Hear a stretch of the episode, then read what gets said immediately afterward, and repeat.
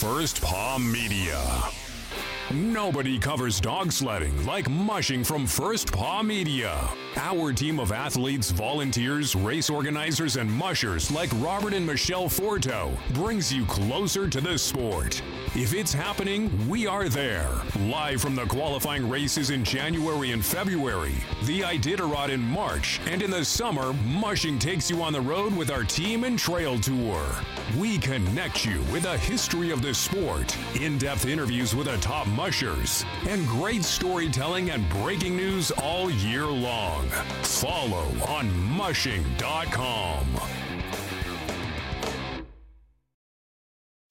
You are listening to Mushing on First Paw Media. Visit our website at mushing.com. Hello and welcome, everybody. This is Robert, and you're listening to Mushing. And I am joined by a special guest tonight. She is calling in from Deer Lodge, Montana. She has one heck of a story about her and her life with sled dogs. Her name is Ashley Cruse. Ashley, how's it going tonight? Oh, it's going great. How about you? I am doing well, thank you. Thank you for joining us today. Could you do us a favor, Ashley, and tell us who you are and what you're all about, please? All right. Um, well, my name is Ashley Cruse Elliott. Um, so I am a former heroin addict. I got about five years clean and sober. Um, dog mushing has been a huge part of that. I uh, got back into dog mushing about two years ago after uh, about 10 years off, and uh, it, it basically saved my life. yeah, and I, I'm looking forward to talking about that. I know you shared your your backstory with me, and I'm going to put the full shebang on your show notes page. But can you tell us a little bit about that because it is one heck of a story. Yeah, so I started using when I was probably about 16. I'm on the autism spectrum, and so, and then my family moved a lot uh, throughout my middle school and high school years, and so I didn't really have social skills. And uh, my dog was always my best friend, you know. And but I, I guess at that age, you know, when people are 16, they got hormones going, and they want to you know, they want to fit in. And really, the people that only accepted me were the people that used drugs and alcohol. By the time I was 19, I was a full blown heroin addict.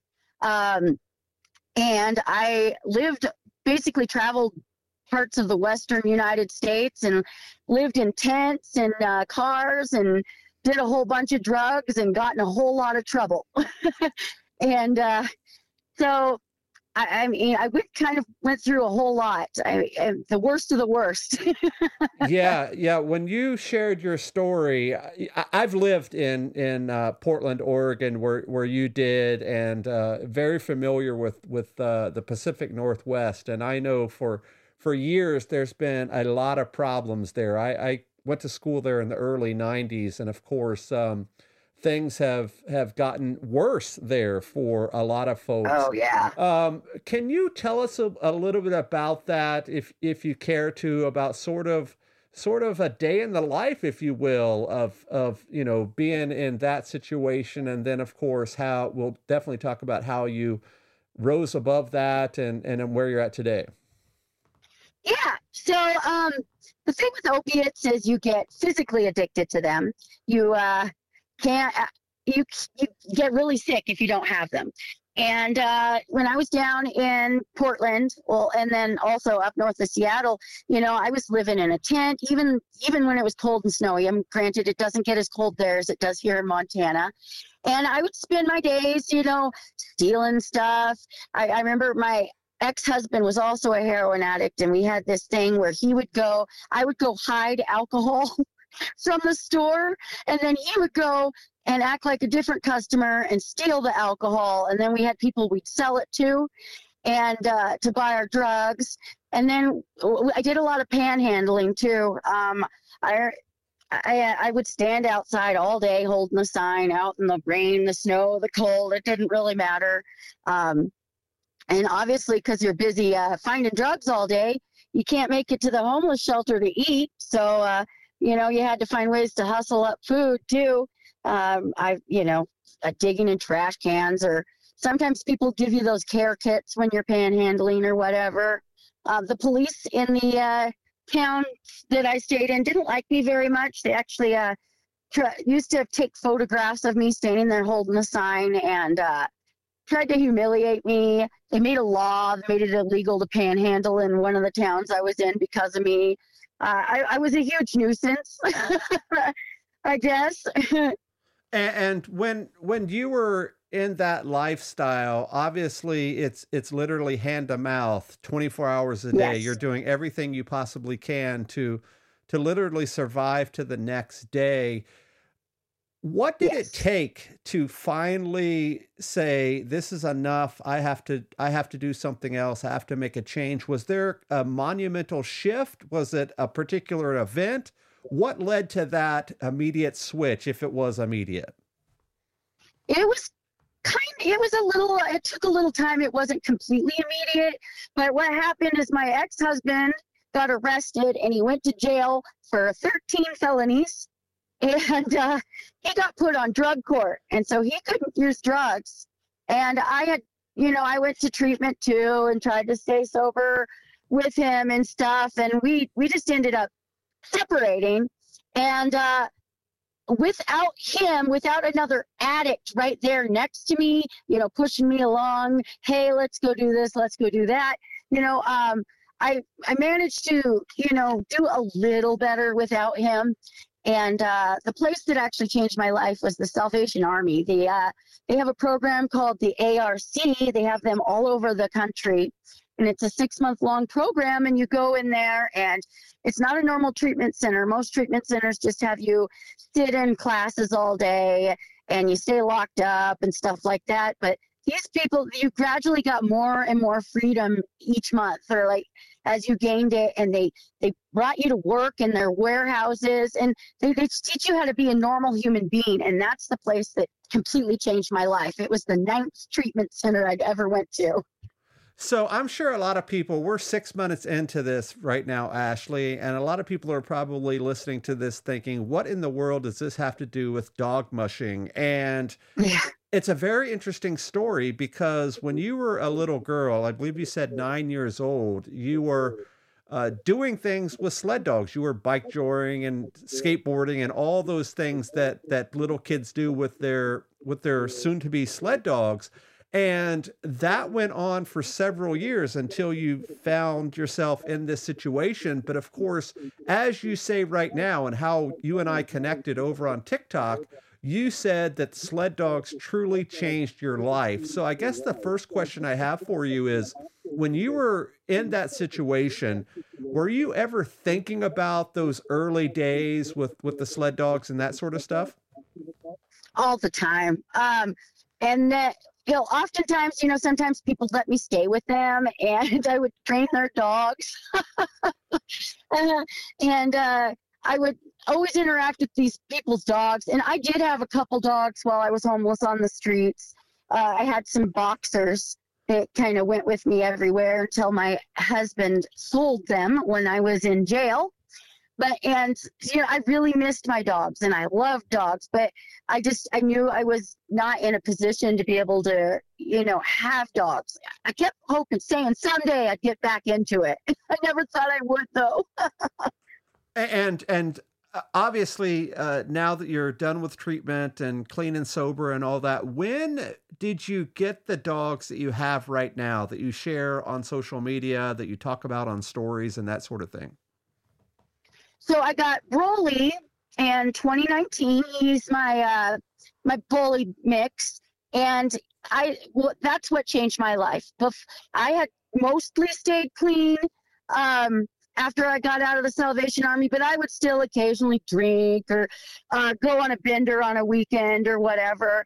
And then I found this little tiny puppy uh, on Craigslist. Yes, I know I'm not shouldn't have be buying dogs off Craigslist, but that's where I got him.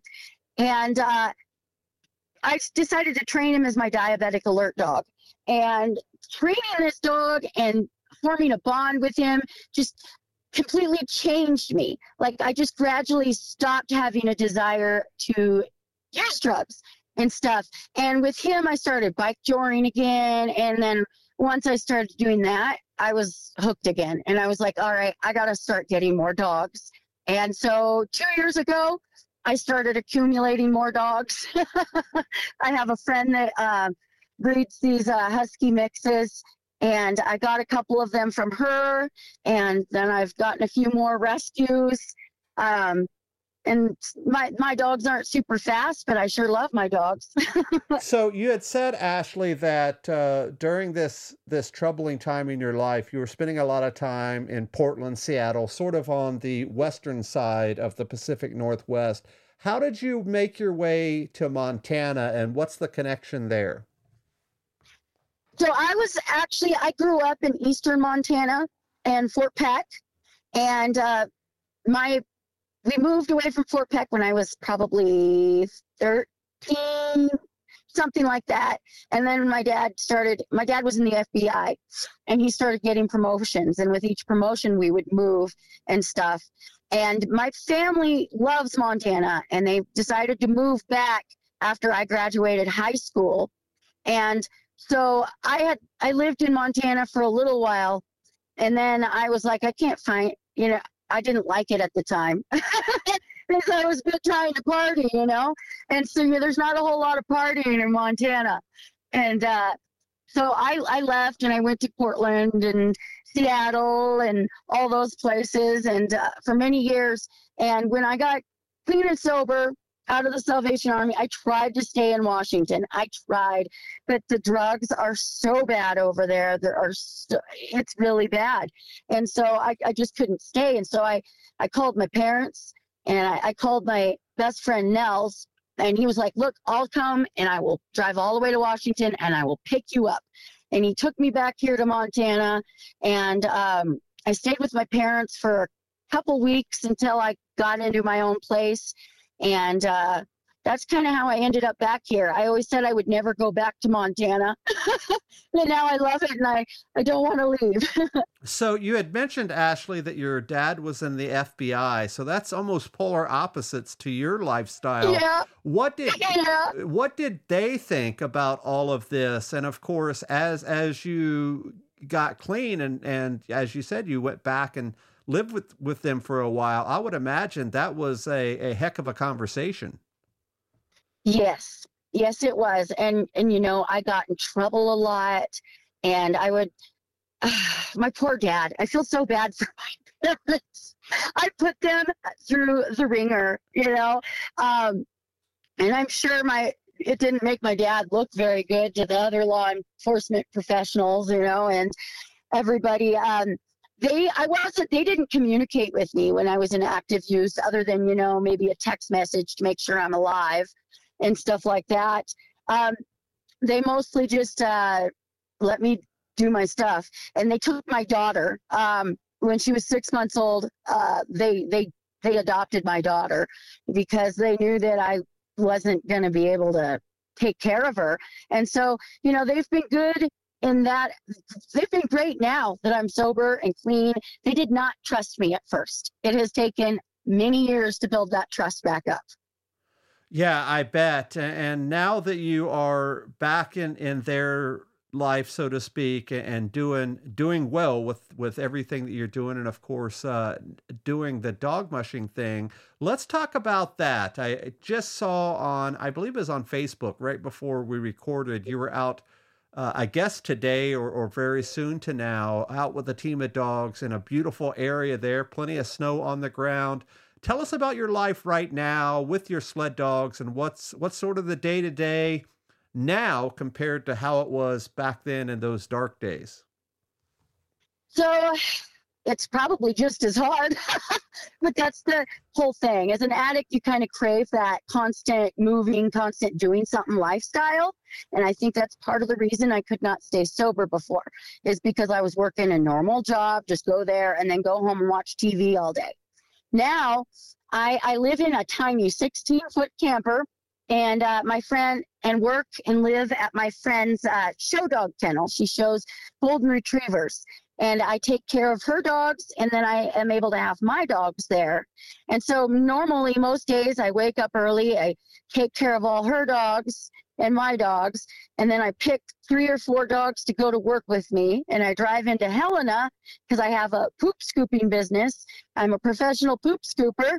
And uh, I go scoop poop all day in Helena. And then by the time I get home, I have to take care of her dogs again and feed my dogs and do all the kennel chores. And so I'm falling into bed late at night and waking up early. and, and, and that definitely keeps you busy for sure. I'm sure everybody that's listening to this, Ashley, have, has heard the the statement or comment. Um, uh, once an addict, always an addict. Uh, do you still have those urges or cravings from from back then in the day? You know, it's been about five years, and I will occasionally, occasionally, if I watch like a movie or something about addiction, or I can't watch shows like Intervention with people doing drugs because that will make me think about it. But the thing that keeps me from using is because I've just watched all my friends die all my former addict friends, they've all been dying the last couple of years from fentanyl. It's all fentanyl. And I think about what would happen to my dogs if I died. That's all, you know, and that's, it terrifies me. And so I won't, I won't do it. I, and it's mainly because of my dogs. I, I mean, I do think about using, but I don't have that extreme desire to go out and get high. I can find something else to do. I get the same adrenaline rush from running my dogs you know, if not more. And you were talking earlier about um, your friend and and what you do for, I believe it's her with with her show dogs. Um, obviously, that's part of your support system. Everybody needs a support system, whether they're an addict or or not. You know, we all need those people in our corner. Do you have a pretty strong support system now? Yes, I do. Um, I, I'm a adherent in the Salvation Army, and so you know, if I I ever needed help or whatever, they would help me. Uh, I, I, my family is very, they have my back now. It's just, it's amazing because they never used to, you know, they wouldn't give me money before, they wouldn't help me, and I don't blame them. Um, but now that I'm clean and sober, my family, you know, they, they're there for me. And then my boss, her, um, Florence, you know, she, she's been amazing. You know, she puts up with a lot of crap from me and, uh, but she's very supportive of me and she's the one that i went out today running my dogs and she got a bunch of pictures for of me and followed behind us and stuff and i don't have a, a lot of people uh, other than her and my parents that's my main main support system. Okay so let's talk about the dogs or or one dog in particular. On our show if if you've ever listened to ashley we always like to showcase or tell a story about one of your dogs. Can you share that with us Oh, yes. Okay, so we're going to talk about Broly. He's my little bully mix. He runs on my team as long as it's not, you know, 40 below. And uh, last last year, I fell off the sled, and the dogs kept going, you know, just like they do.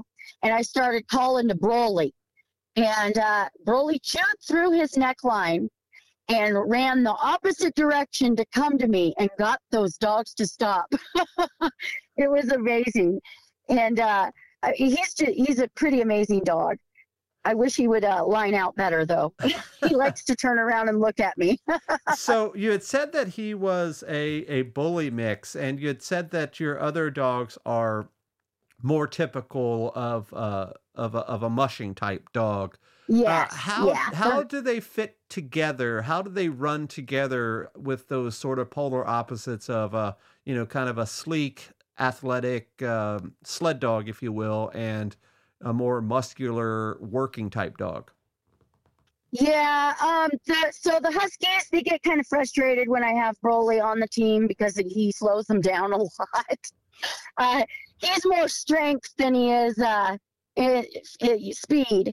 But the those the Huskies they do they do pretty good with him. Um, I will oftentimes just let him run for a little bit on the gang line and I'll unhook him and let him free run so they can go all out because they he does slow them down a lot. And then he also has worse feet. His feet don't do as well in the cold you know and he has to wear a coat. And so sometimes i just leave him home and let just the huskies run Yeah, and you know, Ashley, people listen to this show all over the world and they are involved in dog sports of many different kinds. Of course, we have folks that run Iditarod and the Quest and, you know, long distance races over in Europe. And then we have people that, you know, just canicross with their dog and it might be a golden retriever or a dachshund or whatever. So there's all sorts of different types of people that listen to our show. And that's one of the reasons why I wanted to have you on, not only to h- tell your story and how you overcame that, but to showcase how it doesn't always have to be the prototypical uh, sled dog look, if you will. They can be of any size, of any type, can't they? Yes, in fact, sometimes I run my boss's Goldens on the team, and man, they are hardworking dogs. yeah, and, and, and, that's not saying that uh, that these uh, atypical dogs could, you know, enter into a race and you know blaze the trail on Iditarod yeah. or something like that. But as a recreational type musher or dog enthusiast or whatever, it, it, pretty much the sky's the limit, isn't it? Yes, yes, most definitely. I, I, I, I can use just about any dog here in the kennel, and you know, I know a woman on social media that she does she has her little wiener dog pull her on her scooter so yeah i literally do any dog yeah I, I went down and did a um, canine obstacle course challenge in alabama uh, earlier this fall and one of the most popular dogs there of course most of the dogs were like canine cop dogs, you know, like Malinois and German Shepherds and you know those kind of yeah. dogs. And there was a lady there with a little a little uh, dachshund, you know, just a lit, the smallest dog possible, and they were literally tearing up the trail, and people were just taking pictures and of course sharing it on social media and all of that. It was a cool thing to see, which brings me to my next question before we run out of time, I have a couple of questions here to go. So, as we talked about the top, you and I connected over on TikTok, and I'm sure people are listening thinking, what's this guy who's 50 some years old doing on TikTok? But that's where you and I connected, and I know that you share you share a lot of stuff there. What is your what's your message on social media? What are you trying to what are you trying to promote, if you will? What are you trying to say? Well, I want to show that just anybody can do this. I mean, anybody can mush. Anybody can, you know, if your dogs aren't really dogs like to work. That's what they like to do, you know. And so, I, I think that, and also you can overcome adversity and you can live your dream. You know, I'm living what I wanted to live. You know, as a small child, my mom just sent me all these letters, journals, and stuff I had written when I was a kid, and all it was was talking about dog sledding and and I'm I'm I'm living that dream now. And uh, you know, you can over if I can overcome, you know, my issues and run dogs, you know, anybody can. And I I just like to share what my dogs are doing and what I'm doing and uh act, oh, that's about it. and that leads that really leads to my last question, and that is you, you had mentioned that you'd had overcome pretty much the worst of the worst to get where you're at right now. So with all that behind you, what does the future look like? What are your what are your plans uh, with with your dogs or or without? What's happening in the next few years? Well, so I've been talking to people for a while. Um, there's a I would like to eventually get a mushing kennel together that is basically kind of like a halfway house where you have addicts come live there and work there. I know there are farms that do that um, where they're they get people in active addiction and they bring them out in the middle of nowhere and they put them to work on the farm and you know some it helps some people i think the connection with animals can change your life um, and I think that if a lot of people, more people were exposed to these dogs and they could maybe find something else that gives them that same feeling as drugs to be able to stay clean. And I don't know how to even get started with anything like that, but hopefully the right person will come into my, my life and show me what to do because yeah, you, you never know. So yeah, definitely uh, good luck with that and and all that you're doing. Before we go, Ashley. Is there anything else that you want to say? Any message that you want to promote here on the podcast before I ask where people can follow you and this sort of thing? Um, I can't really think of too much other than, uh, you know, just go for it. Go for your dreams. I, I, I basically my best friend died and that prompted me to sell all my stuff and move into a camper. You know I, I, trust that my higher power will take care of me and so far i've been taken care of everything always works out even when i don't think it does you know? If you're meant to be doing it you're gonna do it. There you go. So ashley how can folks follow you? Where are you most active I'm most active just on TikTok and on Facebook. My Facebook is uh, Ashley J. Cruse Elliott. and that's two L's, two T's for Elliott. And then my, t- oh, sorry. No, I was just going to say, what what is your uh, handle or whatever it's called on TikTok? My handle on TikTok is at the Dog Squad LLC. There That's the go. name of my poop scooping business. All right. Well, Ashley, thank you very much for joining us today and sharing your story. I'm sure it will resonate with a lot of folks. And uh, it, it's not often that uh, people have the courage to share their stories like you did. So thanks a lot. And for everybody listening, thank you for joining us this week. And we will talk to you guys next time. Goodbye. Nobody covers dog sledding like mushing from First Paw Media. Our team of athletes, volunteers, race organizers, and mushers like Robert and Michelle Forto brings you closer to the sport. If it's happening, we are there. Live from the qualifying races in January and February, the Iditarod in March, and in the summer, mushing takes you on the road with our team and trail tour. We connect you with a history of the sport, in depth interviews with a top mushers, and great storytelling and breaking news all year long. Follow on mushing.com.